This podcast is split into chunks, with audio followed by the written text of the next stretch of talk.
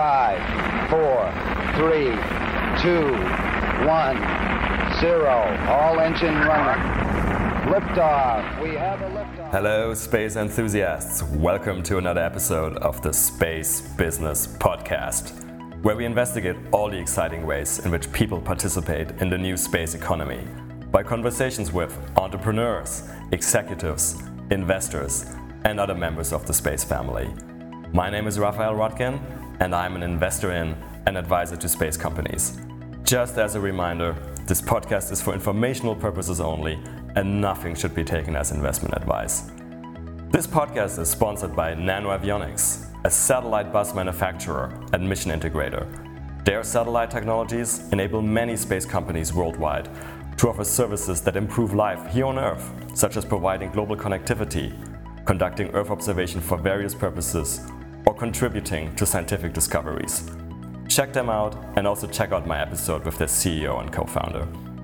Sadly, I am not a rocket scientist, but I'm an alumnus of the International Space University, or ISU, which is also our partner in this podcast. ISU offers a number of educational programs about space worldwide, ranging from executive courses lasting a few days all the way to a one year master's. Check them out at isunet.edu. My guest this week is Robert Jacobson, who has just recently published his book, Space is Open for Business. It's a great overview of all the exciting things going on in the new space economy. Robert is also a space entrepreneur, investor, and advisor. In short, he's deeply involved in the space sector and will share some of his experiences and views with us. Enjoy.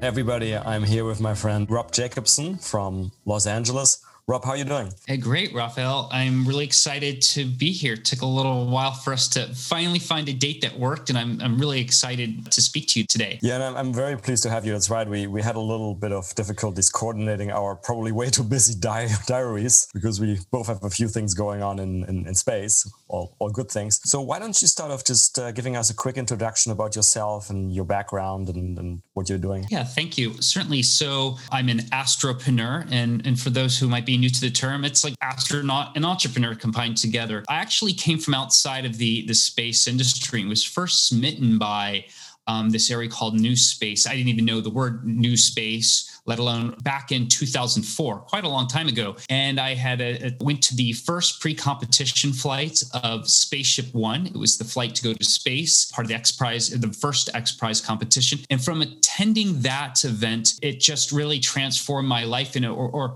or I should I'll rephrase it was a catalyst for me to enter this industry. And I didn't really even know that at the time that's what was happening, but I knew that there was that this was a big deal, the, this event uh, for Spaceship One. But I wasn't really that aware of all the other things that that were just starting to happen uh, in new space in those early days. So fast forwarding many years later, I've been involved on both the entrepreneurial side, investor side, advisor.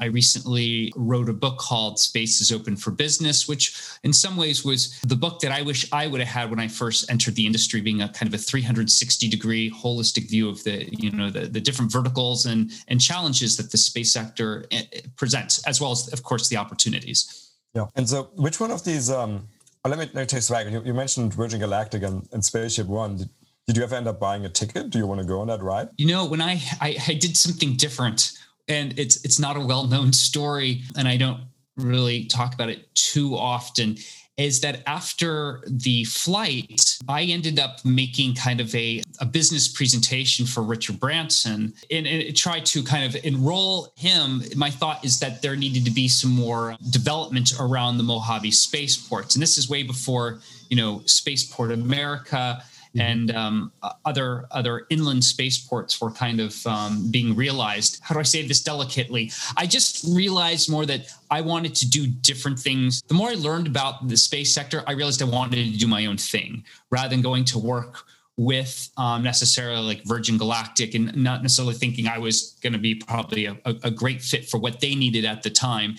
And um, and although it seemed cool, Orbital seemed cooler, and I figured I might as well just kind of wait for that opportunity. So I not purchased a ticket at the time, although a investment group I was part of did invest in another company called XCOR Aerospace. It's now defunct. It had a very long run, and uh, and I talk about that kind of that that that arc and some of its challenges in, in, the book. XCOR is the one that was trying to do a space plane, if I remember correctly, right? That is cor- that is correct, and they did successfully. Ha- um, they had used one of a, um, a Burt Rutan designed aircraft and they had actually put rocket engines on it. And I went to a flight that they they did um, where they flew from the Mojave Airport to California City, which wasn't a, a long distance, but it was a rocket powered airplane flight. I think they carried some mail and some other tchotchkes along. I think it was a back and forth. It was just a quick run. They ended up also then flying um, an aircraft, a number, a rocket powered aircraft, a number of times to demonstrate that their you know that their engines they could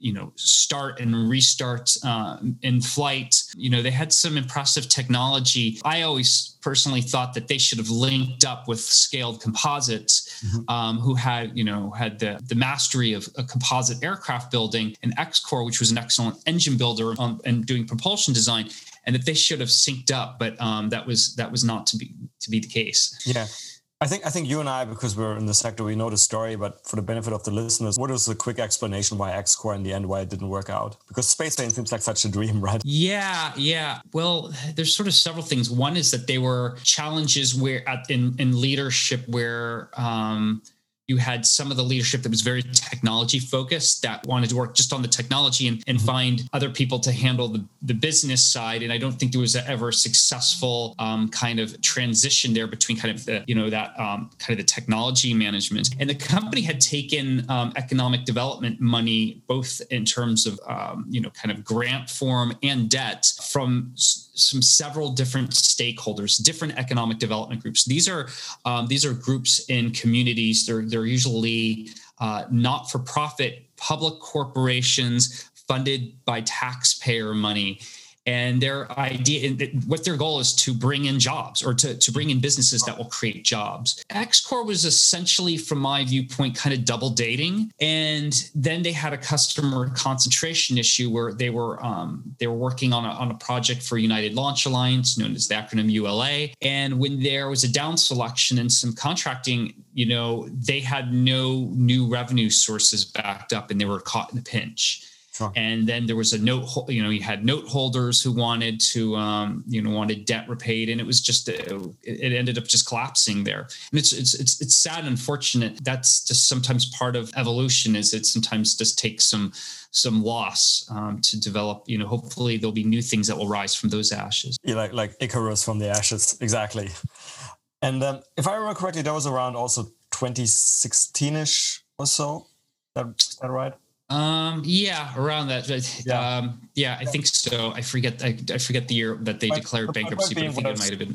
When we're getting at a sort of like, it was also sort of like, you know, I think still a little bit of a different world. I mean, new space, I think was was starting. I always tell people sort of like, you know, the quote unquote oldest new space. So some of the oldest new space companies we we have these days is probably you know companies like Planet and Spire from like 2010, mm-hmm. 2012. But you know, in, in, my impression, like a lot has changed the last few years. You know, and you've you've been in, in the sector longer than me. How have you perceived that change? Have you perceived that same change the last few years? Yeah, I mean, it, what I notice now is that the growth and the pace of things are accelerating. And it used to be that you know the, the space community would not have many there would not be much news activity. The development was slow. You know companies were trying to raise money. And you might hear something and i'll and i'll, I'll pick on uh, virgin galactic for a moment. You know maybe they'd have a press release every six months or so. People would get so excited. And yeah. and, it would, and it would be amazing how much dissection could happen on like one press release or one news announcement. And now there's so many different facets and different verticals being integrated that it's difficult if not impossible impossible to be to to virtually have a handle on everything that's going on and, and say that you're an expert in all those areas. I, I think that's just not possible. So there's just a there's more activity, more funding. There's also now some some type of exit activity in some ways that investors are able to get liquidity to their uh, investments, which had been more difficult. You know, it's it's not well known, but like you know, Scale Composites was owned by uh, um, North. A big chunk of it was owned by Northrop Grumman, and Northrop Grumman had acquired Scale Composites, which was the company that developed the technology that Virgin essentially licensed. Yeah. Mm-hmm. Raphael, did I get to your get to answer most of your question there? Yeah, I, I think okay. I think so, and I, I, think we touched upon the you know, key points. It's just generally I agree. It's more activity on the entrepreneur side, on the funding side. Certainly in news flow. I mean, I think for me, this all came home sort of uh, dramatically when at the beginning of March we had two space SPAC uh, SPACs being announced on the same day, right? And that day when both Spire and Rocket Lab announced their the specs. I was like, okay, we're in the was middle. That plan- like, was that planned? I, you know, I kind of. I don't know. I mean, I don't think so, right? Because like one was taking a little bit of the other's sort of like a thunder. So I'm guessing no. But but I thought like, wow, you know, who, who would have imagined even like you know I don't know, even a couple of, even a year ago, let alone a couple of years ago, let alone five years ago. Do, do, do you know another trivial commonality between those two companies? You got, you got me there. I'll, I'll probably both, say uh, once you say, once you say it. Okay, well, both founders are named Peter. Peter, Peter Platzer. Uh, yeah. Peter Platzer, who I think was originally from I think Austria, and Correct. then you have Peter Beck from New Zealand. Yes. So uh, Spire, uh, Spire, and uh, and and, uh, Rocket Lab, respectively. Yeah, I was thinking of like similarities. I didn't think of the first name. That's the most obvious one. You're correct. Peter Platzer, of course, you're right. He is originally from Austria. Um, he's also not originally a space person at all. I mean, he, he may even be financial markets. I forget now, but he did, he did HBS, Harvard Business School, and of course, um, he did our alma mater, the International Space University, which I think you. When did you do ISU? Uh, 2016. 2016. So that's before. Yeah, 2016. Yeah. So how was um because because they're our partner in the podcast and not everybody might might know them. What how was that experience for you in your on your journey into space? Yeah, International Space University was something I, I'd heard about, but I didn't think I it was for me or that I qualified or it was like I knew of it and but it was a little bit of heard this term the space mafia. And I was going oh what is this about? And a good friend of mine uh, Michael Potter who I think is on their, their one of their uh, board of trust board of directors or trustees he attended one of the very early sessions of, mm. of ISU. He would every, I don't know, every few months or so, he would sort of just kind of like send me something about ISU and just kind of try to pique my interest there. And then finally he said, Hey, you know, it's going to be at the Technion in uh, Haifa, Israel in summer 2016. And we're going to these are some of the projects that are going to be that the, the students will be working on. Think about it. And and so after a little bit of prodding i said you know what? I think i'm going to apply. And um, so i attended in uh, summer 2016 it was fantastic and i loved just the um, working with other participants from around the world. Particularly it was great to work with chinese. You know if you're in the space sector you don't typically get to work with uh, chinese space professionals and gosh, there was probably every bit of 30 to 45 ish, maybe more in my group. So it was great to um, have that, ex- you know, there's this intercultural experience, definitely kind of in, moments high pressure when you're working on your project and, you know, the, the, the constraints that are that are there. So I, I, just really enjoyed the entire process and and the network that you in, instantly kind of develop from your time there with your peers. And then when you uh, when you leave the program and, and that um, you know that kind of camaraderie uh, continues and there's thousands of alum uh, globally and it's definitely kind of a, a family. Or or or mafia as it's called. Family or mafia true. But yeah some i have some really wonderful close friends and uh, that i that i made there um, that i'm sure are I mean, lifelong friends yeah, same same here. So you did that in summer of 2016 and at, at Technion, by the way, very jealous. I mean, I did in Strasbourg, but Technion Haifa, what a great location. And so you got you you graduated, and then so I'm, I'm assuming you're even more pumped about space as one is when one you know leaves ISU. And then what did you do? What was your plan? I, I had just started that summer. It was late spring of 2016. I just started writing the book, and I started with just creating kind of a, a bibliography of kind of articles and, and thought pieces, kind of a bit of a, an outline. And I did some of my early interviews.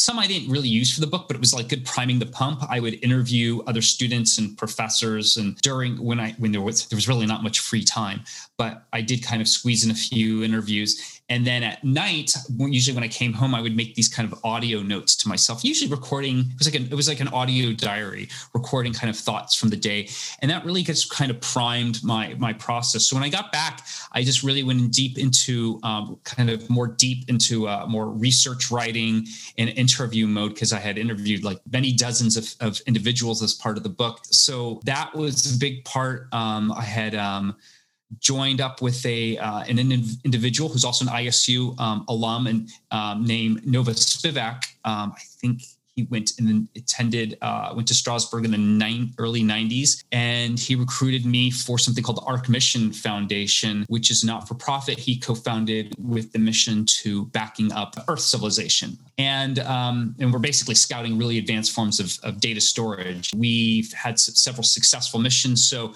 uh, I've been working closely with Nova on some of his um, other um, kind of entrepreneurial projects from that point onwards. And we, we flew um, on the first Falcon Heavy flight. We flew with uh, Space IL. We did a, a send and return mission with uh, um, Blue Origin, put the first English, English copy of the Wikipedia in Leo uh, with um, Space Chain. So it's been a very productive and active time. But in between, in, in around that time, though, um, a little later, because the book took several years to kind of do and i had a I had some personal circumstances where my mother got very ill so i had to put a lot of th- a lot of things slow a lot of things down during that time. So that's a, a part of the reason why the book only came out in 2021 but maybe it was it came out the perfect time but definitely there were some challenging moments when just interpersonal dealing with uh, you know a sick family member when um when i had to slow um, a, a lot of things down. Yeah i can I, I can relate to that. I mean you know, having done some writing myself, I mean, book writing is just such a structured process requiring discipline. I'd imagine it's very hard if you have to sort of break that discipline in the middle. Yeah, yeah, and that that was the case. And unfortunately, my my mom didn't get to live to see the the book being uh, published, but um, but I know she would be proud. She was. Uh, um, she knew I was kind of deeply focused, d- deeply into this. But she and she would always sort of ask me about space. She goes, Well, I remember when you were very obsessed with Star Wars for a while and Star Trek. And I said, Yeah, I do remember that. I was definitely obsessed. So I think um, I sort of prefer now having the obsessions on uh, science, on space reality, but I still love having those influences of, yeah. of kind of science fiction and, and fantasy as a child, which um, I think are, you know, the inspiration is so useful for us as we grow and evolve as, as humans. Oh, certainly. And we'll, don't worry, we'll come back to science fiction. Uh, at, at, at, the end, as we always do. Um, while you're talking about your mom, I mean, could your mom have read the book? If I remember this correctly, your book is written for a broad audience, right? Yeah, certainly. Yeah, I yeah I try to to break it down, and there's like glossaries for all the uh, the uh, almost ubiquitous uh, acronyms that exist within the space sector. So yeah, I think she could she could definitely read and understand it. Although there were some chapters I think my mom would just skip because she'd be like, ah, I don't I don't care about this part. she wasn't as interested in kind of business and, industry.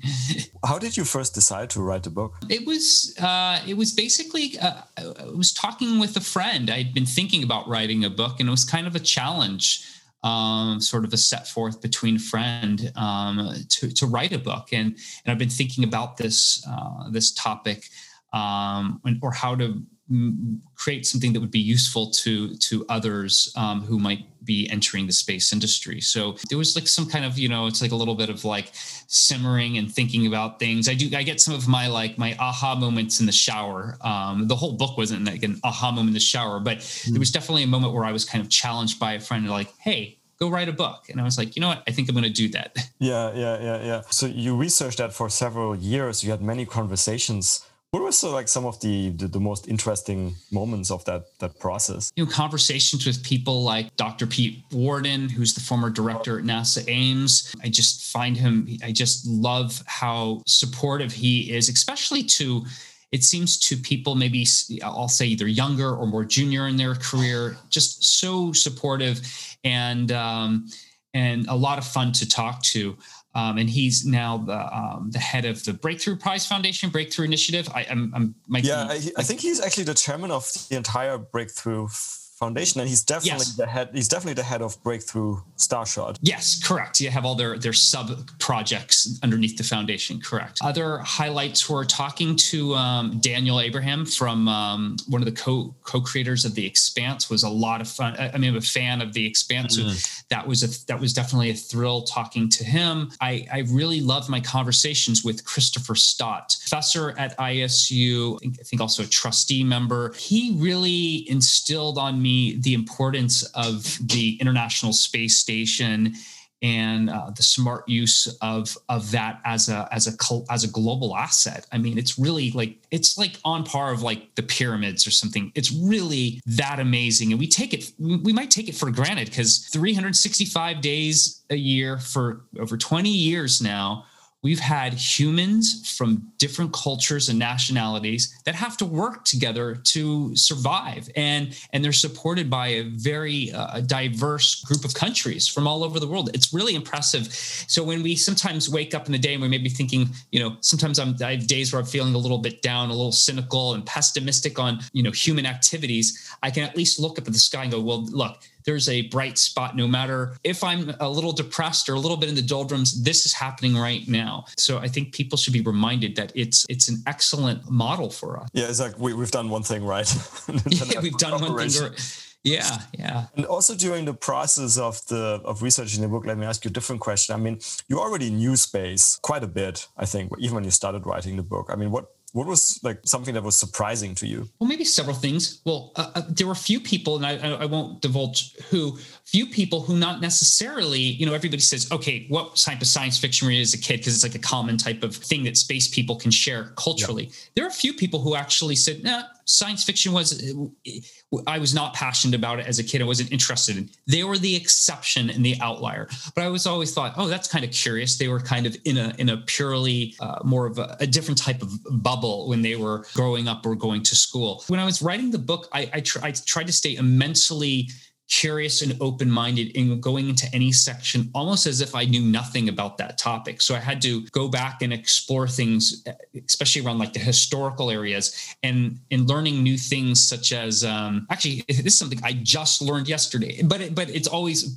being open minded that the first um, life science experiment ever taken to space was back in 1947 ish, and it was like some fruit wow. flies. I didn't know that. It was on a V2. Must have been a V2, uh, yeah. yeah. on a V2. So it was just kind of going in with this curiosity. And even when I would talk to the experts, I would sort of have like my kind of canned outline where I had my outline that I definitely had certain points, but I would do my own research on that person because to find out if there was something personal and very specific that they could they could share. There, there were just, God, there was just so many great conversations that I had, and I recorded many, uh, most of them. So it was um, it might be fun one day to go back and hear some of those conversations and hear how some things will be more evergreen, some things maybe maybe the predictions didn't quite happen. Generally, when I was researching this, the the really cool things, there's so many things that just like couldn't make it into the book because there was just I had hundreds of thousands of words, yeah. and I knew I had to get this like down to like under a hundred thousand words, yeah. much less than a hundred thousand words, especially for um, kind of like the the current attention span of like the typical reader. So it was really, you know, a lot of it was my editor editor ruthlessly cutting out things definitely sometimes challenges your ego. You're like, well, I like that. I like this section. And you're like, well, it's it's you know kind of it's redundant or it's not very good well let, let me ask you this way then i mean if you if you had to write if you wanted to write another book or it could be a sequel or it could be something else i mean what what would that be ah, i don't know if i'd want to reveal that yet Good. Um, uh, then let, let me ask you differently. I mean, you talked about sort of like revisions, I think implicitly. I mean, we've already mentioned like, especially like very recently, the, the whole sector has just been moving so fast. And so you finished your book. Um, it was published sort of just a few months ago, right? Is that correct? Do you sometimes get the itch and like, oh my god, I, I should already revise this chapter? You know, now Astra made it to space and Virgin Orbit made it to space, and probably when you wrote the book, you know, didn't it didn't yet. And there's a few like little minor details. I think my editor and I started a spreadsheet where we started adding some things for a second edition, and there's yeah. probably some larger things that or, a few things that we would change. And, and, like as you referred to, when things some things launch or like uh, you know, I mean, Starship could have its own chapter in, in my opinion or, or at least section thinking about a little bit but the moment i'm not too attached to this. Uh, you know um, our society seems to be going in such a you know things to be kind of like very ephemeral and, and kind of sometimes transitory. I really wanted this book to be you know to have some things that would be kind of timeless but even recognize that a few things could be a, a snapshot and that people would kind of forgive if, if something seems just a little bit already out of date. And as a matter of fact i was able to um, to mention about covid at the at the start of the book mm-hmm. saying look this book is kind kind of coming out as COVID is happening, and we, you know, some things, who knows, it might cause some things to slow down or accelerate. We don't really know, but we were, you know, my editor and I thought we should at least kind of put a disclosure in there that we're, we're we recognize that COVID was a,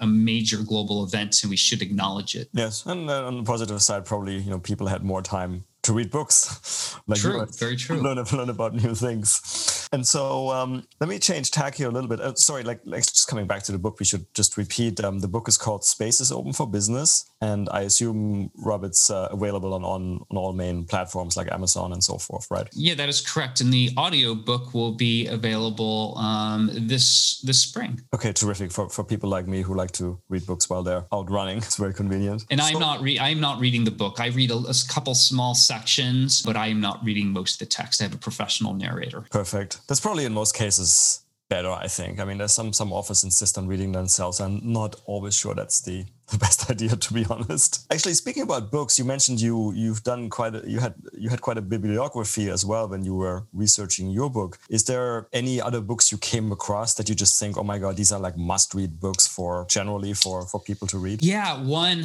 um, that I was able to get a a, a license to quote would be um, Yuval Noah Harari's Homo uh, Deus, A Brief History yeah. of Tomorrow. Uh, I mean, he's such an think a really impressive thinker that I, I feel fortunate that we're like we have him in our time. Watched a bunch of interviews from him and i love the way he thinks and a rigorous part of his life is he meditates i think one hour in the morning and one hour in the afternoon or evening. So two hours a day of meditation. I'm going wow that is so aspirational. It's it's um and i'm a meditator but i've pandemic in, in some ways i've actually uh, my meditation actually went a little bit scheduled just got off maybe just because I've had to spend so much time at home and in my more of my meditations now have been just going on like things like walking and, and yeah. being present in those walks. But um, but I find Yuval's um, work kind of very stimulating and, and, you know he's a guy that's trying to really uh, understands some of the, the, the deep challenges that humanity's facing between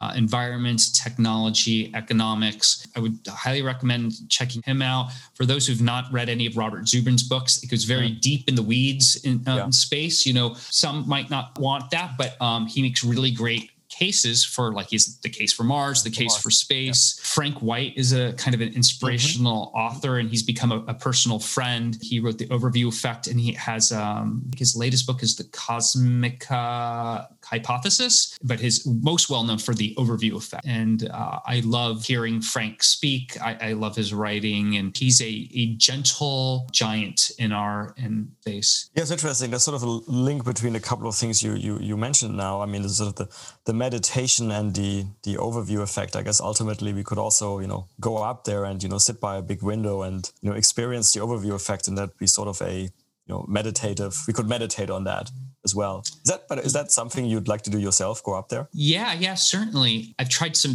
different types of experiences where i did um there's a company called space vr they're a client of mm-hmm. mine. And they're using um, earth flotation tanks and they've created the only um, flotation tank proof virtual reality headset and they have their own proprietary content. Basically go for a spacewalk hang out in a float tank. That could be a way to try to have some of those types of experiences through that. Um, one of their advisors richard garriott um, who's a private astronaut and explorer um, i had a very very intriguing conversation with him where he shared about how he had the overview experience and it was it, it's a little different I, I feel like it's maybe not my place to share what that how that was but it was kind of essentially it was over some time and then it kind of hit him like a brick. I have a feeling that for most individuals who might initially go to a suborbital experience with only having five minutes, I think it will be, unless there's very rare cases, difficulty to have like it, like an exceptional moment where you, you might have so many different moments, but to have like kind of like this thing where it's almost transcendental, where you you know you you come back like an out of body experience because it's only five minutes, and, and some might say you only need a minute to have one of those experiences, and this gets very subjective. You know, seeing the Earth without um, boundaries is important, but I think there's many complementary ways that exist to generate those those that psychological state of of either well-being or connectedness amongst uh, humanity and even our, our non you know human uh, residents on earth. Yeah and i agree with you. I mean the, the five minute rides it's it's just you know probably people will spend the five minutes taking like TikTok videos. And You're right.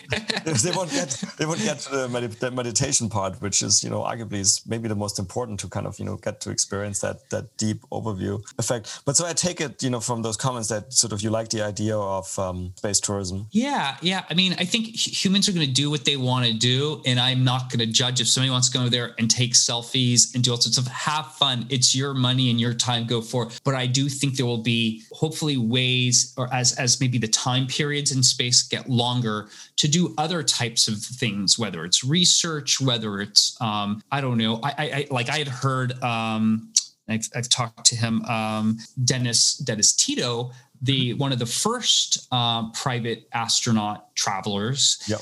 um, that he spent a lot of time he's a, listening to opera listening to opera like on headphones and looking out the port windows like who am i to judge like that's probably was an amazing experience just sitting there you know hearing some incredible music you know and just watching the earth i mean like wow that's cool too you know i don't think we can I don't think humans we're very judgmental. Believe me, we can all like judge and we're and all humans have opinions. But I think what's just so great about what we're on the cusp of is that what is is this whole new ocean that is that is going to be open for new activities. It's kind of like if if Raphael, you said, "Hey, Robert, you know you've seen a lake and you know you, you've seen things, but you've never seen an ocean before, and you take me out to the beach and you show me this ocean."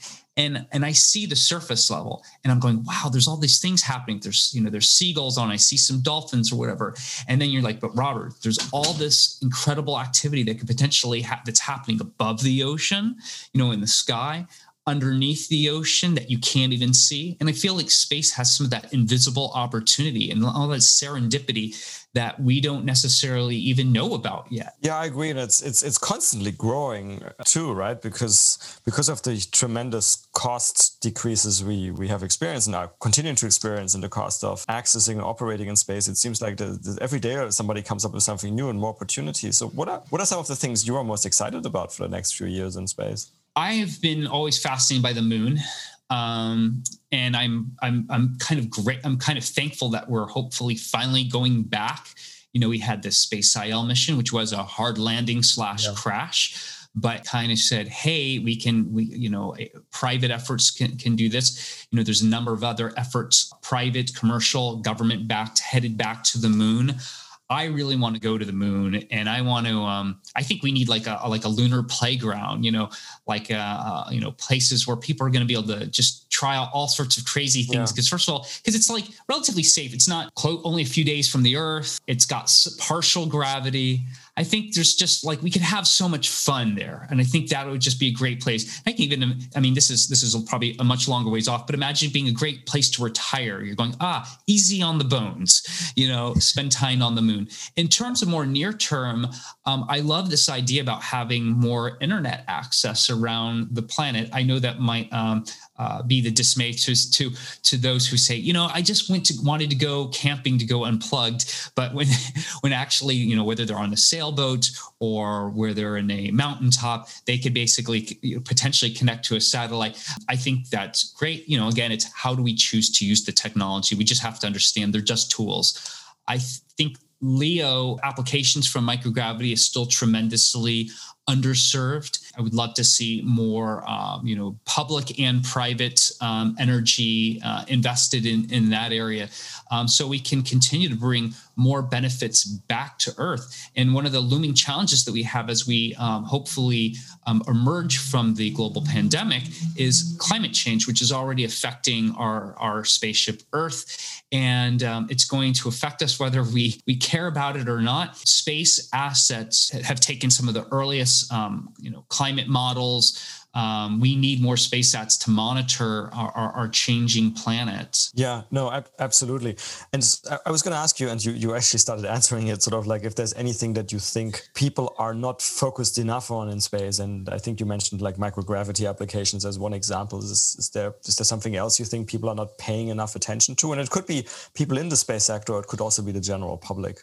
Well, I even think, you know, we're talking about um, many times space has been done on customized way, even new space when you have some of these companies that they'll they'll they'll raise some money they've got their prototype satellite or a few satellites. But are they thinking about the the testing and the quality assurance to once so that they can scale their operation or as they're scaling it so that you know they're you know that the reliability of whatever it is they're making whether it's a component or spacecraft or some system actually scales. And there's like a, a very high quality to it at a still you know affordable is relative but i'll say high value but bringing prices down because space for for has has long been very customized low volume low quantity and, and if we're going to shift that, I think it's going to be important that we also keep high quality. Yeah, I mean that's right. It's, it seems it's really only now that we're going into sort of like the beginnings of like a mass manufacturing. I think the latest number uh, for Starlink satellites is that like SpaceX can now pump them out at like at least 120 a month, which is like uh, was previously unheard of. But I think that that's like the, the very beginning still. I think you're I think you're right there. How how does all of this translate? So your view on the on the sector and what's interesting um, into your into your own projects now that the book is out. Yeah, um, this is I'll, I'll keep it short. These are kind of the you know shameless they're not shameless plugs, but these are things that I'm involved in and that I'm passionate about. We took um, with Arch Mission Foundation, which is a not-for-profit. It had been uh, mostly all self-funded with uh, several large donors and generous donors, including the co-founders Nick Slavin and Nova Spivack, where um, we've got some missions for 2021 and beyond. We definitely need some uh, additional support there. Uh, we're backing up Earth Civilization, so those who want to get involved, great project. Um, we created a sister for-profit company called Galactic Legacy Labs Mm-hmm. And we're doing kind of the same thing using similar technology. We're flying to the moon in 2021 with Intu- SpaceX and, and, and lander company uh, Intuitive Machines. Mm-hmm. It's a sister company of Axiom Space. And they um, were basically allowing the public to buy pages. And these pages will be printed through nanolithography, etched into the metal nickel. And they can put illustrations, photos, text, and preserved for billions of years on the moon. And that's happening this year. And people can participate. I've got a couple other th- couple other, I've got some kind of clients that I'm working with, an interesting AI company, um, SpaceVR that I mentioned earlier, that's got float tanks available around the world. People can can sign up, do floats, and basically go on on uh, uh, spacewalks. No training. You don't need millions of dollars, and you can. We've got these all around the world, so you can do one of these virtual reality spacewalks. And we're actually in the process of raising a Series A uh, investment round at the moment. And then I've got uh, kind of a stealth startup that I'm working on right now um, in the space sector that I'm uh, really excited about. That will be kind of uh, you know emerging over the course of this this year. Very good, and, and this is why we're having trouble scheduling our calls because, like like me, you're just involved in too many things.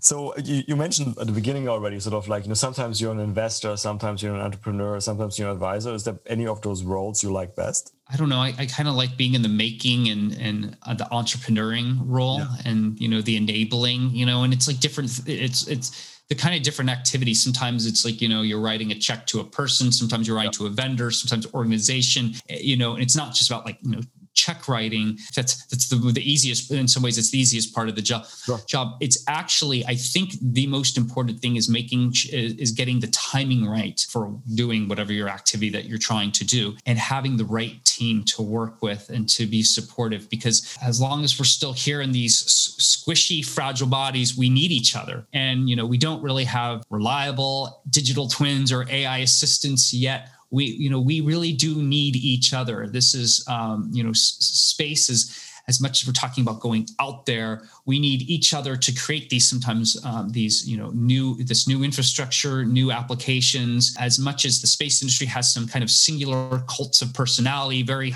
uh, uh, mythical types of figures they're collaborating and working and they need hundreds if not thousands of people to help see their visions realized. So uh, let's not forget that, that in a lot of ways it is a community and a collaborative endeavor. You know, I, I fully agree with you. And I always I always say when I speak to people about new space and where we are, and, and speaking of timing, by the way, which you mentioned is such an important factor, you know, I, I do just very strongly feel that now is finally the right time for commercial space. And I assume you agree by virtue of your book and everything you're doing. In terms of this this community, you know, I always tell everybody we need to we need to bring many more people into the community, right? Because I mean, you know as well as me that you know we keep going to these space co- space conferences. Well, at least when we don't have Corona, we go to space conferences, and it's like always the same, like thousand, two thousand people. And I feel like we need many more entrepreneurs to build a space economy. We need many more investors to finance the entrepreneurs. We need like many more people to just generally support it, so we continue to have government budgets. I mean, do, do you agree? And and if so, like besides besides the book, um, you know, what do you think we can all do to to promote new space like among humanity. Yeah i, I agree. Having it's a, it's a, a open for business.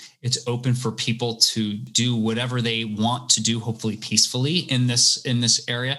I think we could do a better job of how we tell our own personal stories because sometimes people just want to know like how did you get involved? If you're you know if you're an outsider or how could i get involved so I think sometimes thinking, spending a little modicum time of how we tell our personal story and how we share about the story of what's going on. So this is where you know um, media or storytellers and uh, filmmakers and videographers or people using other you know um, you know maybe it's TikTok. I don't know how they can share stories about how exciting this is and there's and that there's um, vast challenges that still need to be solved. And there's ways that if we want to, at varying degrees, want to be included in and participate, we can. So sometimes it's just a matter of like letting others know. There's, I mean, for a while, people thought NASA was closed when the space shuttle program ended. They thought NASA closed, and so there was there's clearly even NASA, which does a reasonable job of you know it, with its uh, you know public media sometimes there's there's still plenty th- plenty of gaps. Yeah I, I very much agree with the telling your telling more personal stories and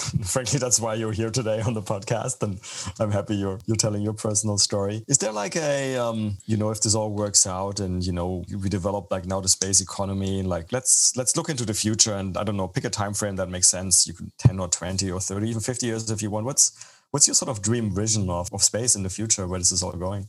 I would say it probably fits somewhere along kind of the Jeff Bezos vision. And I would ask, and I would ask, and if I if if if Mr. Jeff Bezos was listening, I would just ask respectfully, can you go a little faster? respectfully, because I know you want cities in space. So my not to take too much of a non sequitur there, but to answer your question, I see, I would, I would love to envision where we can take some of our less um, environmentally friendly activities off planet Earth, mm. and we can do them in space, where we can have, you know, in space factories and manufacturing facilities and we can have um, you know people with the option people will have the option to live on the moon or in kind of an o'neill style mm-hmm. um, city in space or they have the option to live on earth or, or vacation on those places it's kind of like not an either or but that people have the option to just be you know re- freely moving residents in the solar system and that we're able to you know uh, uh, eventually derive and master getting energy from the um, you know from resources whether it's the sun and other celestial bodies and that you know we can uh, for those who want to stay on earth great but also we can start kind of regreening and, and, and re-beautifying many parts mm-hmm. that we've kind of paved over here on the planet. And I think we can uh, potentially, with the right advancement in space, be able to do that. And it sounds kind of crazy when right now, you know, you generally have only six or seven people on the International Space Station at a time. But I think we could quite rapidly see, you know, with uh, uh, private habitats, maybe exponential growth in the way, uh, in terms of humans spending time in space. But I think for us to thrive in space, we're going to have to ha- probably have artificial gravity. I think that's going to yeah. probably be a require yeah. a requirement and um, so I would love to see that much sooner. I would love to see it sooner than 50 years. It, it's difficult to to predict the timing of these things, but at least seeing way that some of the um, the groups like SpaceX are advancing, it, it leaves me hopeful. Yeah, no, we I, I certainly hope also quicker than 50 years. I mean, there isn't there aren't really any things which are technologically um, an obstacle. It's just you know we, we just have to go and do them and spend the invest the money. And then sort of making the link from from that that vision that you have to sort of the final question I always ask, you know, which is uh, uh visions that other people have had about the future in the form of science fiction. Do you like science fiction? I guess you already made some references, for example, to The Expanse uh, when you talked to Daniel Abraham.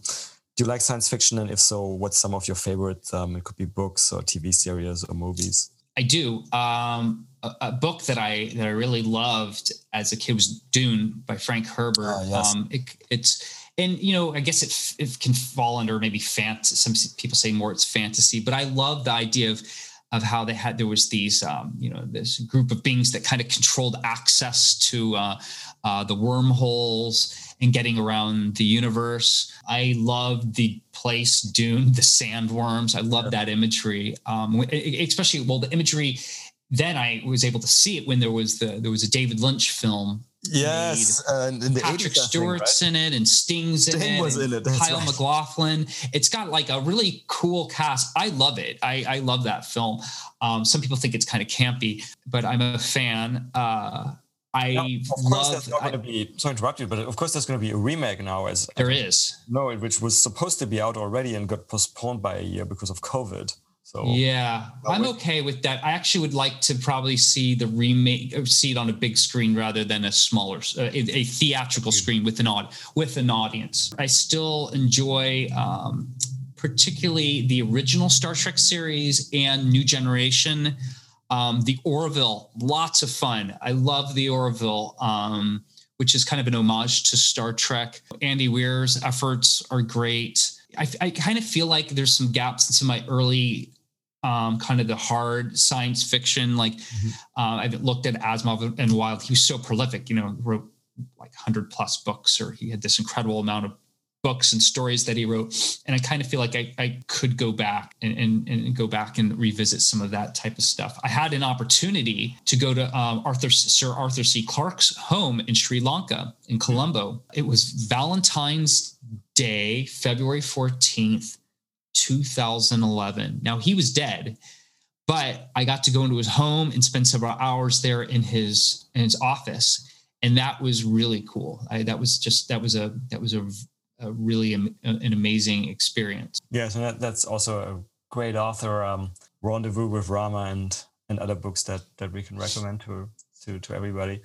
Uh, Rob, this has been a great pleasure thank you very much for coming on and you know maybe we'll do this again in you know one or two years and see sort of how the our immediate visions of the future have changed with reality. I, w- I would love that raphael anytime. Good stuff. And in the meantime i really recommend that anybody who's who's interested in, in getting to know new space and, and hasn't done so yet that you pick up a web's book um, um, space is open for business. Thanks. Yeah thank you raphael. Well that's it for another nominal episode of the space business podcast if you like this podcast, please consider giving it a five star rating on your favorite podcast platform, such as iTunes. You can follow us on Twitter at podcast underscore space. Also consider supporting us at www.patreon.com forward slash space business podcast. If the podcast got you interested in learning more about the business opportunities in the space economy, check out my new online course on space entrepreneurship on udemy.com. The link is in the episode description. Lastly, if you have any feedback, including ideas for guests, and that may include yourself if you have an exciting space story to tell, or interested in being a sponsor, drop us an email at spacebusinesspodcast at gmail.com. I look forward to seeing you for the next episode.